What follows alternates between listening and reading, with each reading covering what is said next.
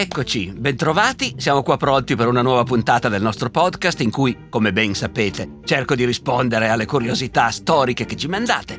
Mm, abbiamo tutto, sì, cuffia, microfono, Davide Savelli con le vostre domande.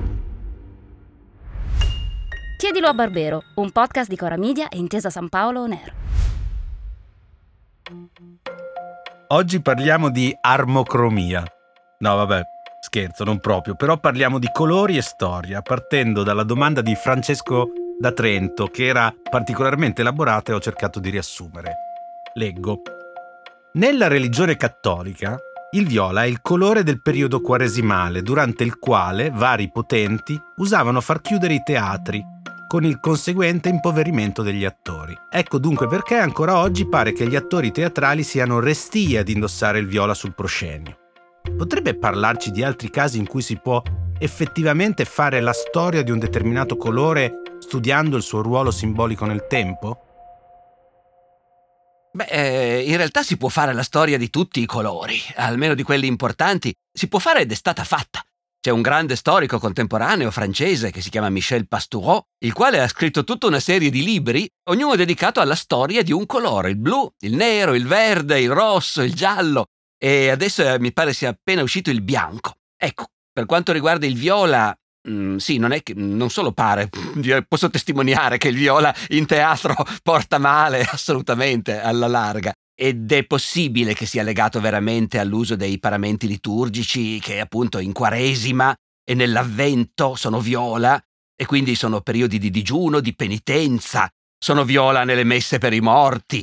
E quindi diciamo già di per sé c'è questa impressione che il viola possa portare un po' male, ecco. Poi il fatto che certamente nell'età moderna, quando hanno inventato i teatri, però in un mondo che era ancora dominato dalla, dalla religione cristiana, i teatri li chiudessero eh, nei periodi di penitenza, mi pare molto probabile. C'è però una cosa interessante su questo da dire, che il viola non è sempre stato il colore della penitenza nei paramenti liturgici.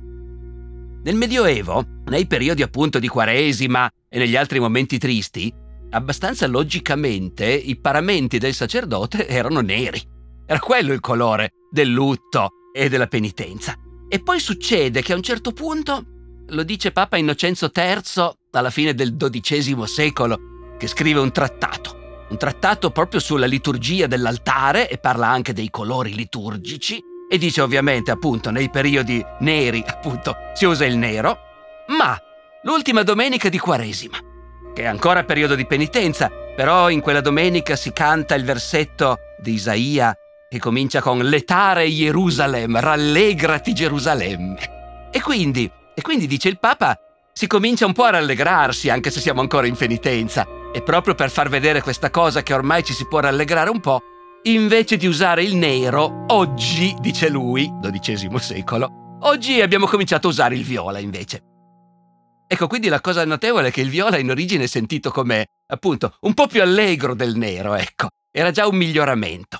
Poi dice Francesco, allora, altri colori, altri colori di cui si è fatta la storia. Beh, appunto, parlavamo del bianco. Il bianco che, come il nero, abbiamo sentito tutti dire a un certo punto, eh, ma in realtà non sono colori, no? C'è questa pignoleria scientifica e, e non c'è dubbio che dal punto di vista, come dire, delle leggi della rifrazione della luce sarà, sarà verissimo, però i colori sono anche, come dire, parte dell'impasto della nostra cultura, e dal punto di vista culturale per molto tempo il bianco e il nero sono stati considerati assolutamente dei colori. Nel Medioevo erano dei colori come tutti gli altri e, e il bianco non era visto come un colore neutro, era visto come brillante.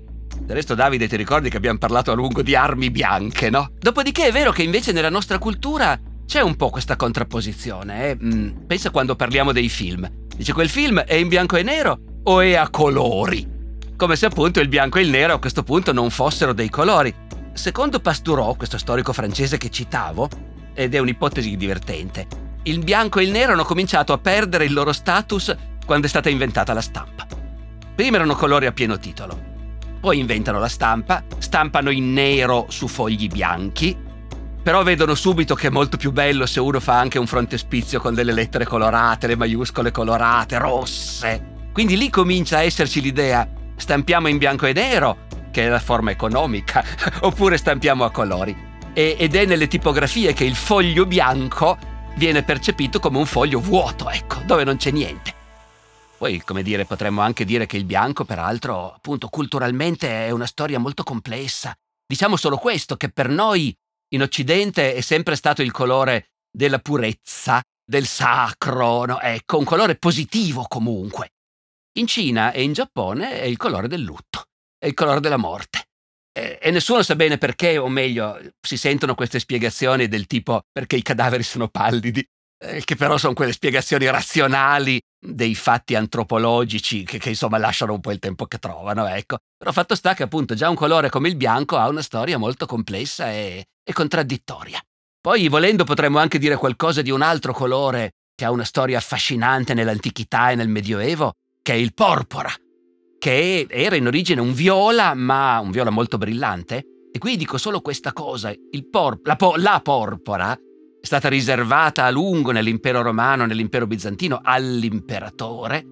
La Chiesa cattolica, quando ha cominciato a entrare in concorrenza con gli imperatori e si è inventata i cardinali, come principi della Chiesa, anche per loro ha voluto la porpora, e questo perché era un colore pazzescamente costoso. Era un colore, la vera porpora, quella originale, oggi il viola lo facciamo in tutti i modi e non costa niente, ma la porpora originaria si otteneva solo da un certo mollusco e ci volevano migliaia e migliaia di conchiglie per produrre questo colore. È stato fatto l'esperimento nel duemila, uno studioso eh, si è messo a, ri- a fabbricare la porpora con le stesse tecnologie che usavano i romani e i bizantini, e viene fuori eh, che per un grammo di colorante ci vogliono diecimila conchiglie e costa duemila euro. Niente male. Eh, c'è anche una domanda di Erika che chiede: quali erano i colori e i tessuti più in voga tra le classi agiate del Medioevo? I colori degli abiti potevano assumere significati specifici? Doppia domanda. Certo, ma la risposta in realtà è unitaria, perché intanto va detto che già di per sé vestire abiti colorati era comunque eh, un segno di appartenenza alle classi agiate, perché la tintura, che era l'ultima fase, diciamo così, no, della produzione del tessuto, ed è l'unica che è puramente decorativa, cioè ne puoi anche fare a meno di tingere, naturalmente. Quindi i poveri, i poveri preferivano vestire tessuti non tinti, che costavano decisamente di meno. I colori quindi erano tutti in un certo senso colori da ricchi che comportavano un certo costo. Piaceva il blu, piaceva il verde, meno il giallo, che aveva già qualche significato un po' ambiguo fin dalle origini. Piaceva il rosso e ne parlerò subito, però appunto diciamo che dobbiamo immaginarci un Medioevo di ricchi colorati e poveri invece grigi. Del colore della lana naturale, del lino, della canapa. Dopodiché il rosso, il rosso vivo, lo scarlatto, come dicevano loro, o anche il vermiglio. Ecco, il rosso vivo era in assoluto il colore più costoso, perché di nuovo anche in questo caso si ricavava dal regno animale, si ricavava da un insettuzzo che noi chiamiamo la cocciniglia e che a vederlo all'aria, diciamo, direbbero aroma di un bacarozzo, ecco, sembra un vermiciattolo. E la parola vermiglio vuol dire proprio questo, eh. Vermiglio è il vermiculus, il, il vermiciattolo. Raccogliendo un'enorme quantità di questi vermiciattoli, facendoli seccare, tritando tutto, e non so con quali altre fasi poi, si otteneva appunto questo colorante che quindi risultava molto costoso, molto prestigioso, e quindi chi si vestiva di pre... chiunque avesse i soldi poteva vestirsi di scarlatto, eh? Però c'erano categorie che si vestivano di preferenza di scarlatto per far vedere io sono qualcuno. E quindi per esempio, per esempio i giudici e in generale i dottori, i laureati. In un'epoca in cui i laureati erano pochissimi e laurearsi costava un sacco di soldi, i laureati si vestivano di scarlatto. C'è una novella del Boccaccio, se non sbaglio, in cui parla male dell'Università di Bologna, dicendo mandiamo lì i nostri cittadini e ci tornano tutti presuntuosi, coi panni di scarlatto, anche se a volte sono rimasti dei somari, però uscendo dall'università sei diventato, ecco. E questo naturalmente è il motivo per cui Dante è sempre raffigurato vestito di rosso.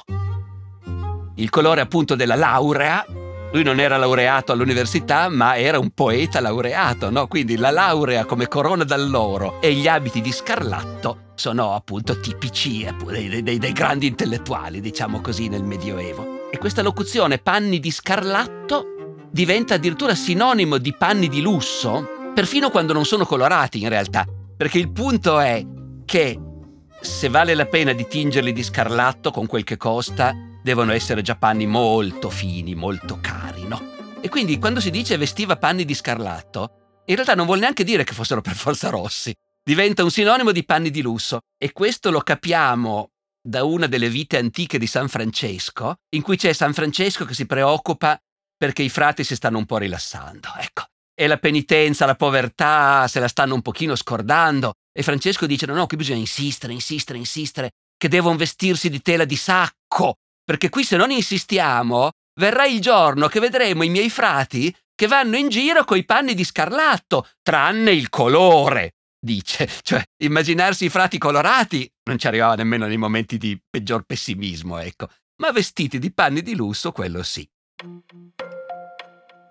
Poi c'è Giovanni da Pisa che scrive: professore, la mia domanda è: quando le divise militari hanno smesso di essere colorate? Quali sono le motivazioni per cui prima lo erano?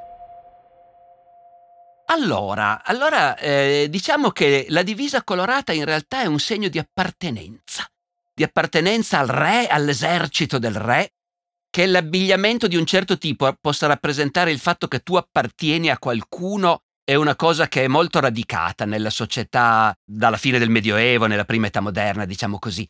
Perché? Perché i servitori di una famiglia nobile vestivano una livrea con i colori della famiglia, con i colori dello stemma di famiglia. Quindi dai colori della livrea di un lacchè che stava in un'anticamera con gli altri lacchè ad aspettare che i padroni uscissero dal banchetto, tu potevi capire a chi apparteneva quel servitore. E fra l'altro il termine stesso di livrea vuol dire la stessa cosa, eh, perché viene dal verbo francese livrer, che vuol dire dare, consegnare. Quindi la livrea è il vestito che mi ha dato il padrone. Non me lo son pagato io, l'ha pagato il padrone. Allora, allora anche i soldati che fanno la guardia al re sono in un certo senso dei servitori, legati alla sua persona. E sembrerebbe che sia in Inghilterra, mh, già nel periodo Tudor, quindi avete presente, no? Enrico ottavo, Elisabetta. E già nel Cinquecento, quindi, in Inghilterra i soldati della Guardia Reale vestono con quelli che sono i colori della livrea dei Tudor, dei servitori dei Tudor, che sono rosso con i paramenti d'oro, ma la base quindi rossa. E da quel momento in Inghilterra il rosso è sempre stato il colore preferito dei soldati del re. Gli altri stati sono arrivati un po' dopo, ma insomma nel Seicento in tutti, in tutti i paesi europei nascono gli eserciti permanenti. Capite? Prima non esistevano eserciti permanenti perché i re non avevano abbastanza soldi per pagarli. E quindi sostanzialmente si reclu- nel Medioevo, nella prima età moderna, i re reclutavano soldati quando dovevano fare la guerra o reprimere un'insurrezione. Poi finito tutto li scioglievano, li sbandavano, rimandavano la gente a casa. E, come dire, i nobili, la Chiesa, avevano un certo timore del fatto che il re avesse un esercito invece permanente. Un sovrano che vuole avere dei soldati in tempo di pace, ecco, ha delle cattive intenzioni, vuole trasformarsi in un tiranno, diciamo così. Invece nell'età moderna, pian piano, i re effettivamente diventano dei tiranni, cioè diventano così potenti che possono tassare senza chiedere il permesso a nessuno, hanno più soldi e quindi cominciano a mantenere dei soldati anche in tempo di pace. E a quel punto sembra logico a ogni re, a ogni principe, avere dei soldati tutti dello stesso colore, diciamo così, come ce li ha il re d'Inghilterra. E ogni paese si sceglie il suo colore. Diciamo che gli eserciti più grandi, più numerosi d'Europa, e cioè quello del re di Francia e quello dell'imperatore d'Austria, hanno fatto una scelta al ribasso. Hanno scelto come colore il bianco, che per l'appunto, prima dicevamo, è un colore a pieno titolo, sì sì, d'accordo, però era anche il colore dei poveri nel Medioevo, diciamo, è il colore della lana non tinta. Quindi le belle divise bianche dei soldati austriaci, che noi ricordiamo dalle grandi battaglie sul Risorgimento, dai grandi quadri di battaglia del Risorgimento, in realtà erano divise, diciamo, di lana non tinta, semplicemente.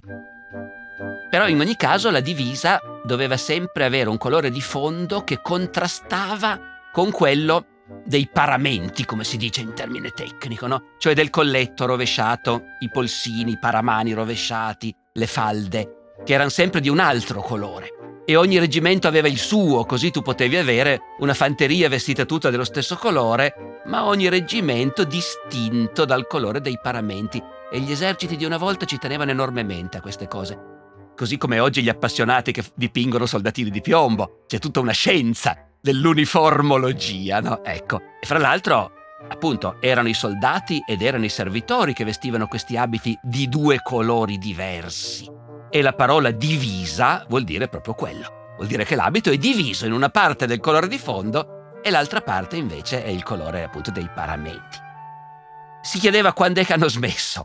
Tardi, perché si erano tutti affezionatissimi a queste divise colorate.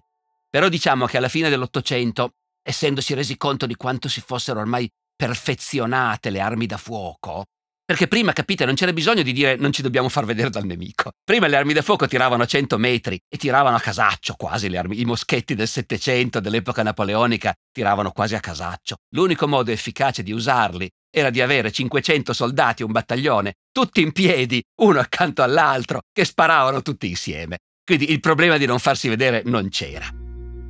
A fine, insomma, a fine Ottocento cominciano a esserci fucili che tirano a chilometri di distanza, mitragliatrici, cambia la tattica. Ai soldati bisogna insegnare a combattere senza farsi troppo vedere e quindi si impara nelle guerre coloniali africane, per esempio, si impara che in guerra la truppa si veste, no, con colori neutri. Grigio-verde, cachi, ogni paese si inventa il suo. E così, quando scoppia la Prima Guerra Mondiale, gli eserciti europei sono ancora vestiti con le loro divise dai colori brillantissimi, ma quando scendono in campo indossano invece, appunto, la divisa da campo. Si chiama così, da campo, da campagna.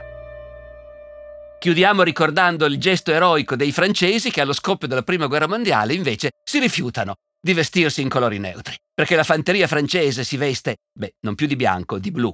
La rivoluzione e Napoleone hanno cambiato, non più il bianco del re, un nuovo colore, il blu. Poi nell'Ottocento i francesi hanno inventato i pantaloni rossi ed erano orgogliosissimi di questi loro soldati coi pantaloni rossi. Per cui quando entrano in campo nel millenovecentoquattordici e qualcuno dice sommessamente magari almeno i pantaloni rossi li togliamo, no.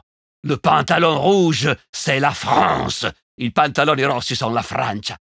Bastano poche settimane di combattimento coi tedeschi in grigio-verde perché anche i francesi decidano che si rinuncia ai pantaloni rossi e al cappotto blu e si inventano anche loro un loro colore neutrale che loro chiamano bleu horizon, azzurro orizzonte, un celestino palliduccio che almeno nel fango delle trincee si confonde abbastanza. Tempo scadutissimo, ma il suo colore preferito, professore, qual è, mi scusi? Ma a me piacciono molto i verdi, devo dire, eh? I verdi brillanti, i verdi smeraldo. Fantastico, con questa rivelazione ci diamo appuntamento alla prossima puntata. A risentirci la settimana prossima. E per concludere questo episodio qualche consiglio di lettura. Due libri del già citato Michel Pastoureau, massimo esperto mondiale di storia dei colori e dei loro significati simbolici. Il piccolo libro dei colori, un affascinante ed erudito excursus alla ricerca di significati, applicazioni e implicazioni dei colori. E anche Dizionario dei colori del nostro tempo, dove Pastoureau sviscera un centinaio di voci legate al mondo dei colori, ai loro usi e ai loro codici sociali, entrambi editi in Italia da Ponte alle Grazie. E poi Cromorama di Riccardo Falcinelli, pubblicato da Einaudi, che propone più che un saggio, un racconto affascinante sulla storia del nostro sguardo moderno e di come si è formato. Buona lettura. Chiedilo a Barbero è una serie podcast di Cora Media e Intesa San Paolo On Air, scritta da Alessandro Barbero e Davide Savelli. Produzione esecutiva Lia Chiovari. Cura editoriale di Davide Savelli in collaborazione con Anna Iacovino e Rosella Bettinardi. Supervisione del suono e musiche Luca Micheli. Post-produzione e montaggio del suono Luca Micheli e Mattia Liciotti. Coordinamento post-produzione Matteo Scelsa.